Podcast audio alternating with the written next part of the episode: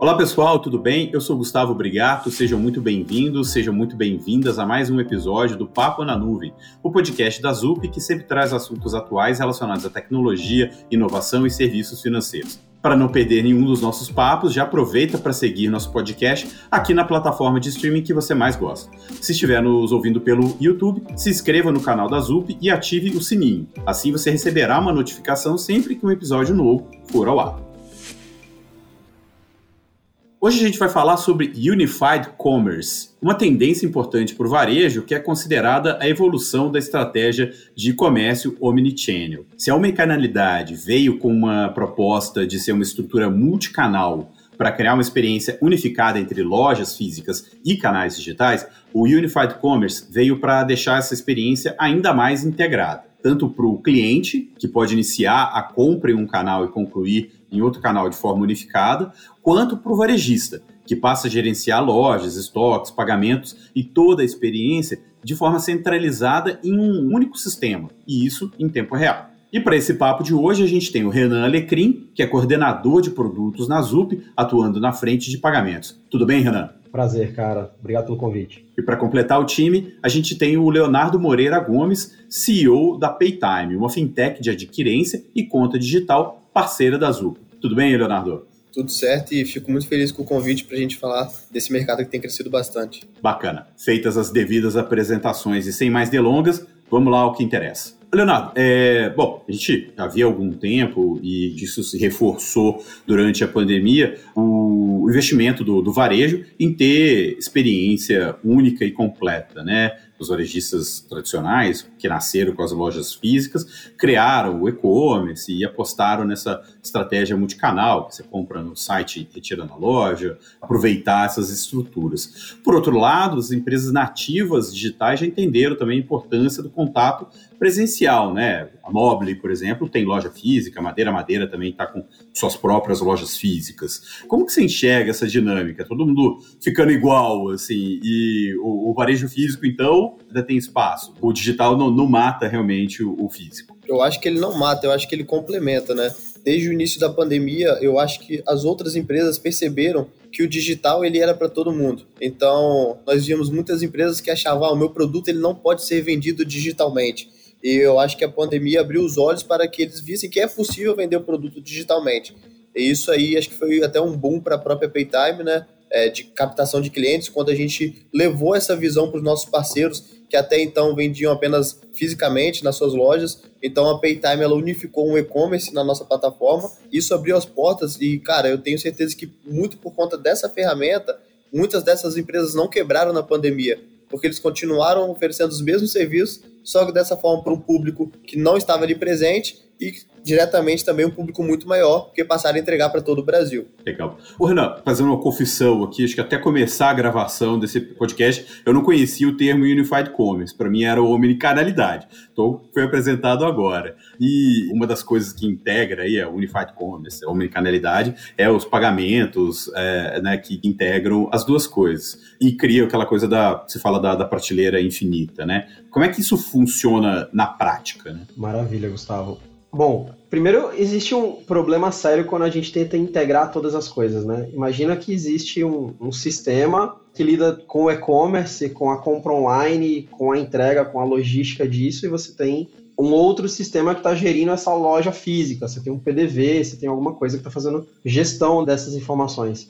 Muitas das vezes, essas informações elas não, elas não, não são intercambiáveis, né, por natureza. Você faz uma compra no mundo físico, está registrado no sistema da loja, aí a empresa, uma, uma grande varejista, ó, não tem essa, essa informação no mundo online para fazer, por exemplo, programas de fidelidade ou te rastrear em todas essas experiências que você precisa ter. Acho que o Unified Commerce é uma tentativa de unir essas, esses dois mundos, o online e o físico, não através de integrações ou, ou, ou outros dispositivos que gerem delay entre essas duas informações, um atraso, mas é algo que, tanto do ponto de vista do cliente, como do ponto de vista de quem está fazendo gestão e operando, está fazendo a operação né, dessa loja, desse varejista, de forma única. Eu consigo entender aquele comprador, aquele cliente, como um ser único dentro de todo esse ecossistema e intercambiar essas informações tanto do mundo físico como real. Então, por exemplo, eu posso consultar um produto numa loja online e eu posso retirá-la fisicamente, fazendo o pagamento na forma física. Também posso fazer o contrário. Eu posso chegar numa loja, gostar de um determinado de uma determinada roupa, por exemplo, mas eu querer ela em vermelho e eu não tenho essa roupa em vermelho na loja naquele momento. Eu posso encomendar e eu posso receber isso em casa como se eu tivesse comprado online. É, então, não existe mais, a gente a está no mundo digital, não é mais físico e nem digital. Eu acho que são as duas coisas unidas. Agora, o Desunified Commerce, ou, esses silos que, que você falou, é compreensível para um varejo que era físico e foi para o mundo digital, né? Até tinha aquela época que, não muito tempo atrás, que o digital era uma coisa diferente, né? Era uma coisa apartada, era outra equipe, outra empresa, e até competia, né, com, com as lojas, Sim, as lojas exato, físicas. exato. Eu lembro de, de comprar, eu, uma vez eu fui comprar um notebook, tava um preço no site, é, cheguei na loja, tava outro preço, eu falei, pô, mas no site tá mais barato. E o cara, não, peraí, não sei o que, o vendedor foi lá e fez. Mas não deixava você levar, né? Porque não fazia sentido para ele, certo? Exatamente. Agora, quando você pensa num, num varejo, num, numa, num lojista 100% digital, nativo digital, né, que nasceu online, a experiência de vocês mostra que tem, e, e aí eventualmente está tá indo para esse mundo de, é, físico também. A experiência de vocês mostra que esse cara também já está indo unificado ou ele também ele vai desunificado? Como é que vocês têm visto esse movimento?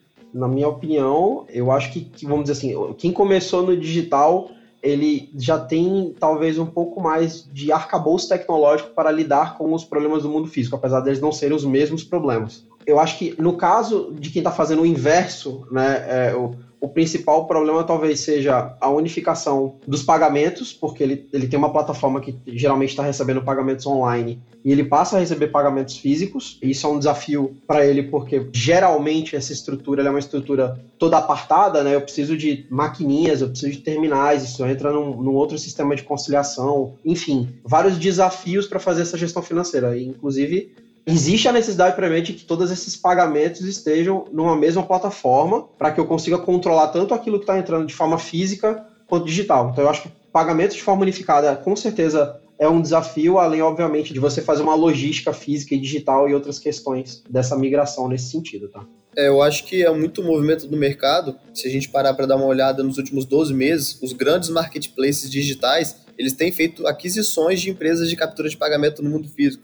Então, são aquisições grandes, que é uma visão que eles têm de levar o produto dele também para o mundo físico. E eu acho que tudo isso no final, questão que o Renan falou da integração, vai de encontro à experiência que a gente passa para o nosso cliente. Então, é uma dificuldade muito grande você conseguir passar, integrar o mundo físico com o mundo digital em uma única plataforma, de forma que o usuário, o lojista, ele se sinta confortável usando essa ferramenta porque são, são mundos diferentes, mas os produtos, o estoque geralmente é unificado, as vendas são unificadas. Então, acho que o nosso maior desafio enquanto empresa, enquanto fintech, é passar isso de forma muito intuitiva. E é por isso que a gente investe muito forte aqui na área de UX e UI, que é a experiência do usuário e a interface que ele visualiza. E hoje a gente consegue entregar no portal tanto ali a frente de caixa do lojista, o e-commerce, uhum. a conta digital e a captura de pagamentos tudo de um único portal de forma intuitiva, de forma agradável para ele, onde ele consiga separar as vendas, unificar as vendas para ter relatórios detalhados e também o mais importante, que eu vejo que é o que nós temos de mais valioso para o futuro, que são os dados, né? O comportamento do consumidor. Então nós temos uma área de BI hoje, que a gente passa isso de forma bem simples para o nosso cliente,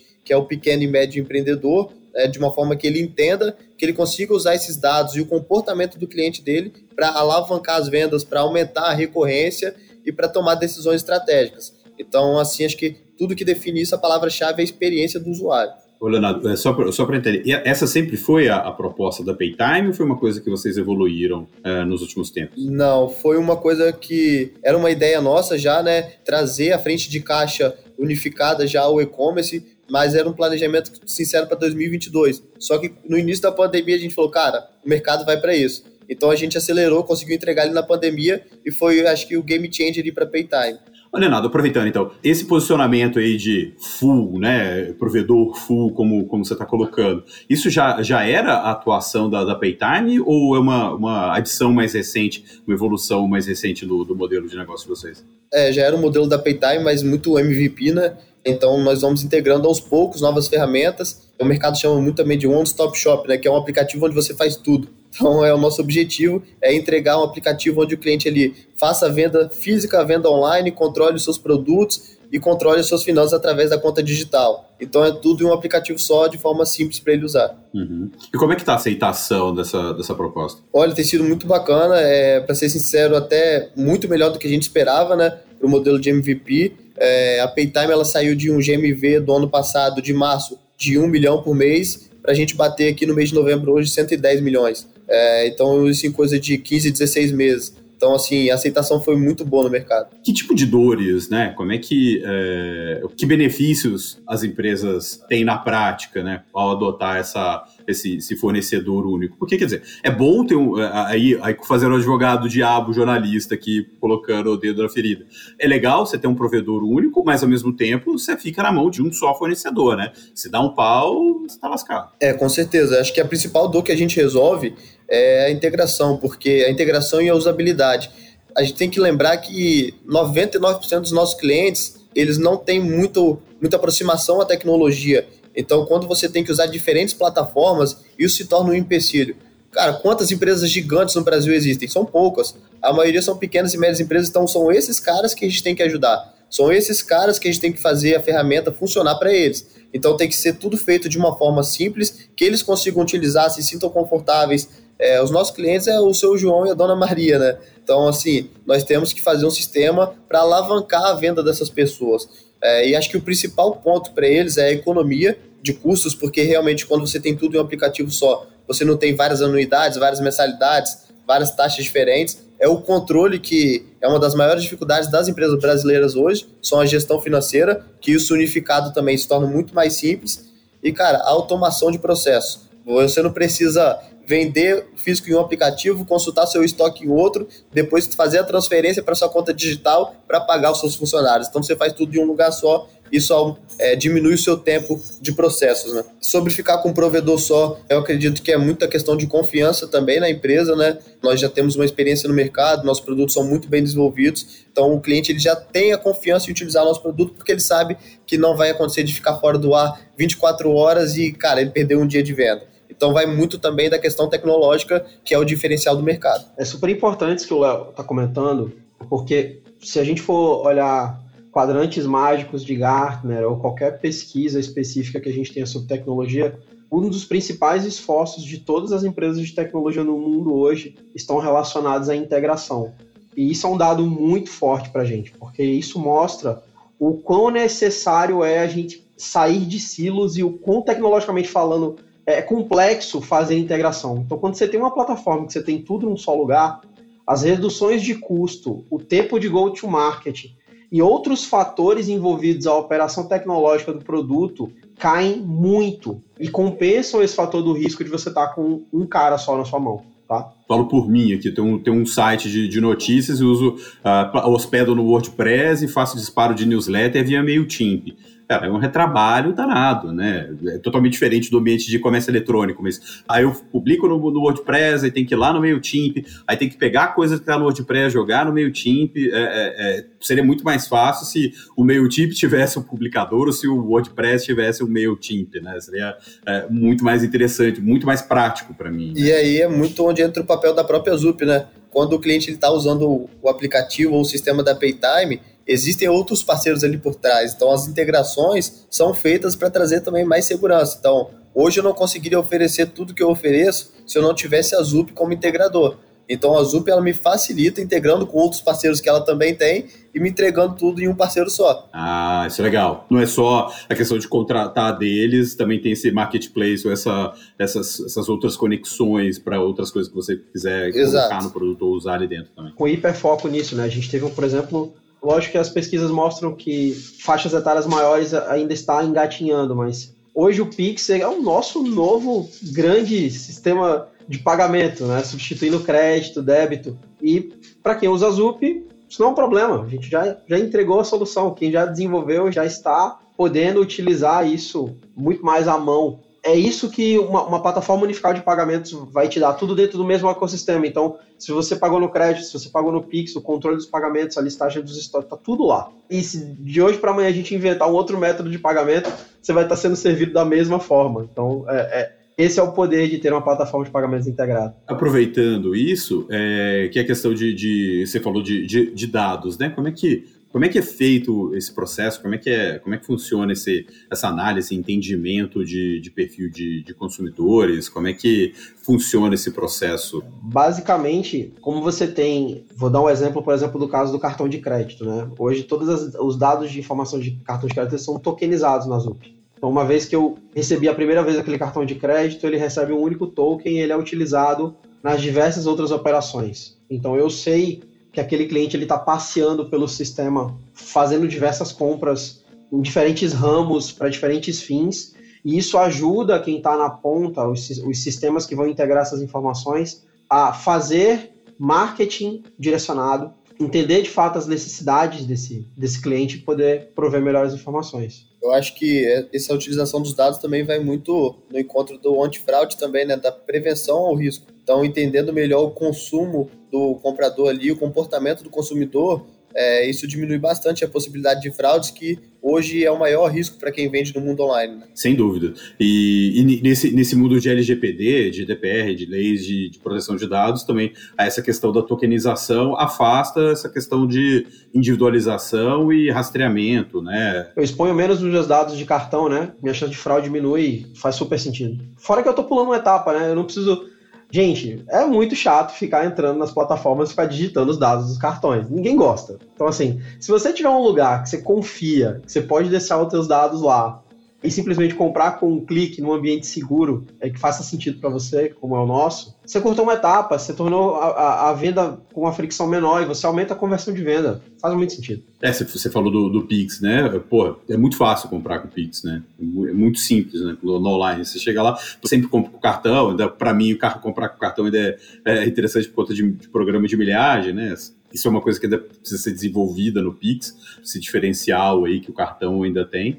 Mas, pô, é muito fácil. Você saca ali, usa a câmera e, pronto, né? Não tem aquela fricção de, puta, cadê meu cartão? Ah, copiou o número errado. Ah, digitou um dígito. Ah, é, é muito chato mesmo, né? Um grande exemplo de tokenização do cartão também é, é o próprio iFood, né? Que utiliza a Zup por trás. Hoje, você faz um pedido ali com dois cliques, seu cartão já está tokenizado simplesmente você autoriza e já faz o pagamento. Então, é uma experiência totalmente diferente de ter que digitar os dados do cartão novamente, ter que fazer todo aquele processo de compra. E isso aumenta a conversão, né? Porque você, você tá mais.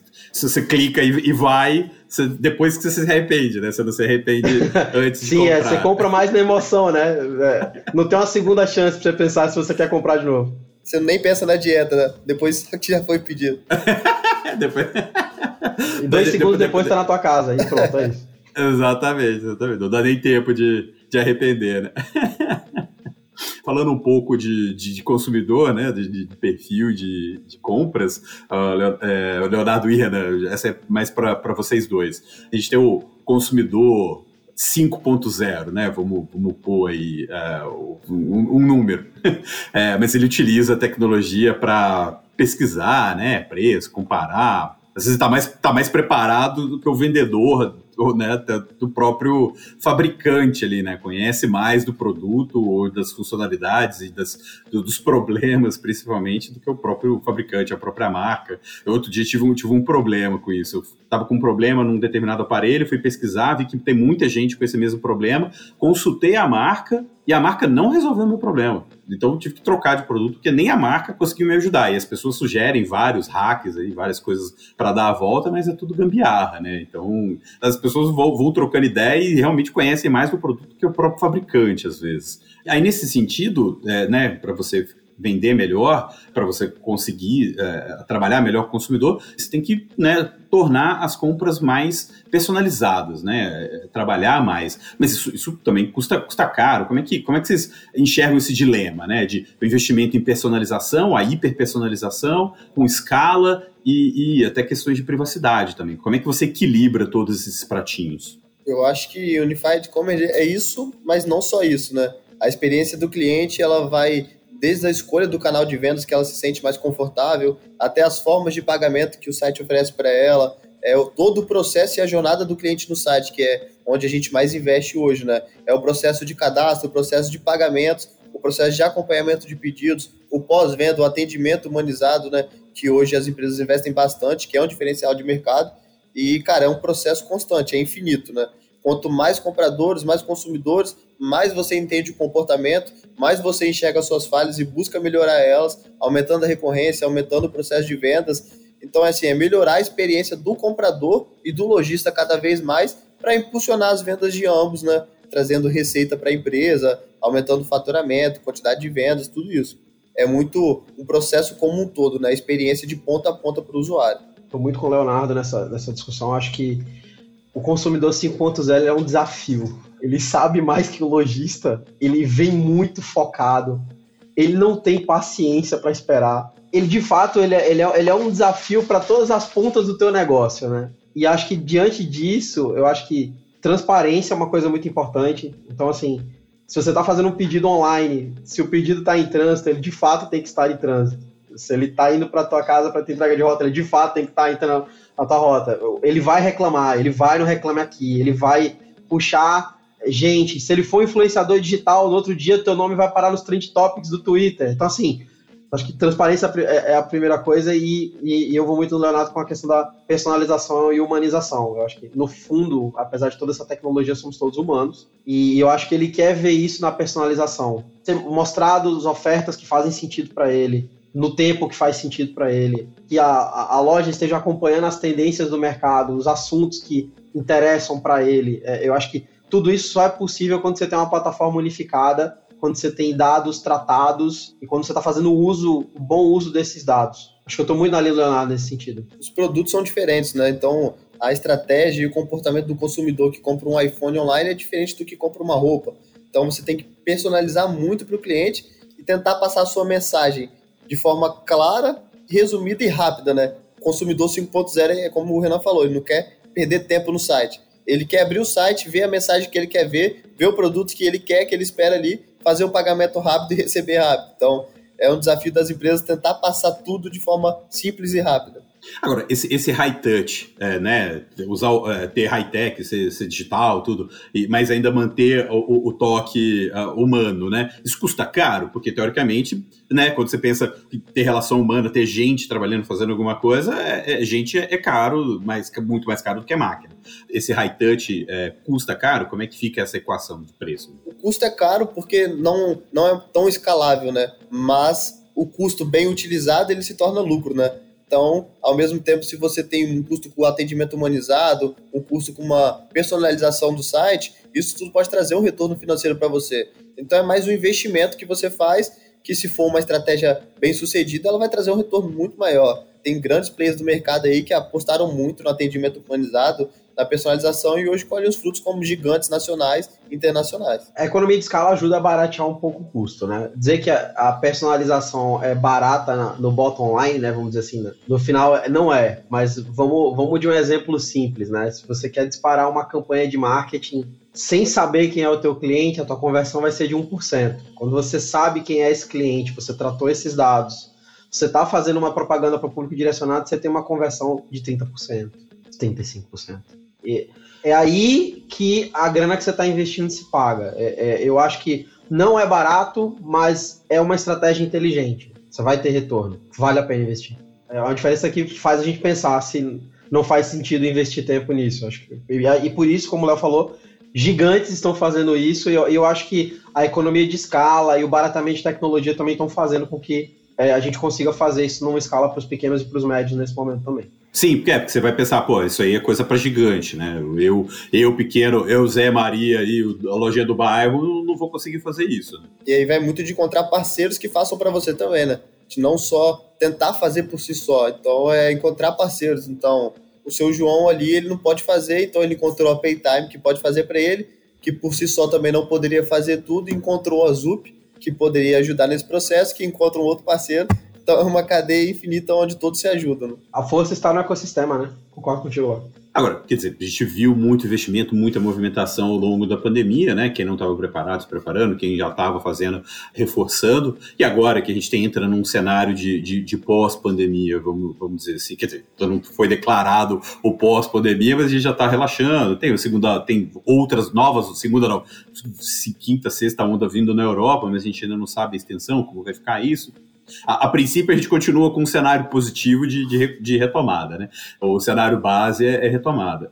Quem não investiu, ou quem não investiu a contento, perdeu a onda, perdeu o momento, ou ainda dá tempo de, de, de fazer, de, de entrar? Porque aí agora nessa. É, eu digo, perdeu o momento, perdeu a, a, o time, porque o, o, digital cresceu muito, agora perde um pouco pela, pela volta ao, ao varejo físico. Quem não fez dá para fazer ou não fez, não faz mais, é, só olha pro, pro físico mesmo, para como segue a vida como era antes? O velho normal. Eu acho que nunca é tarde para se modernizar, né? Então, ainda é tempo, né? Todos os lojistas hoje, quase todos os tipos de lojas se encaixam no mundo digital e quase todos que estão no mundo digital se encaixam no mundo físico.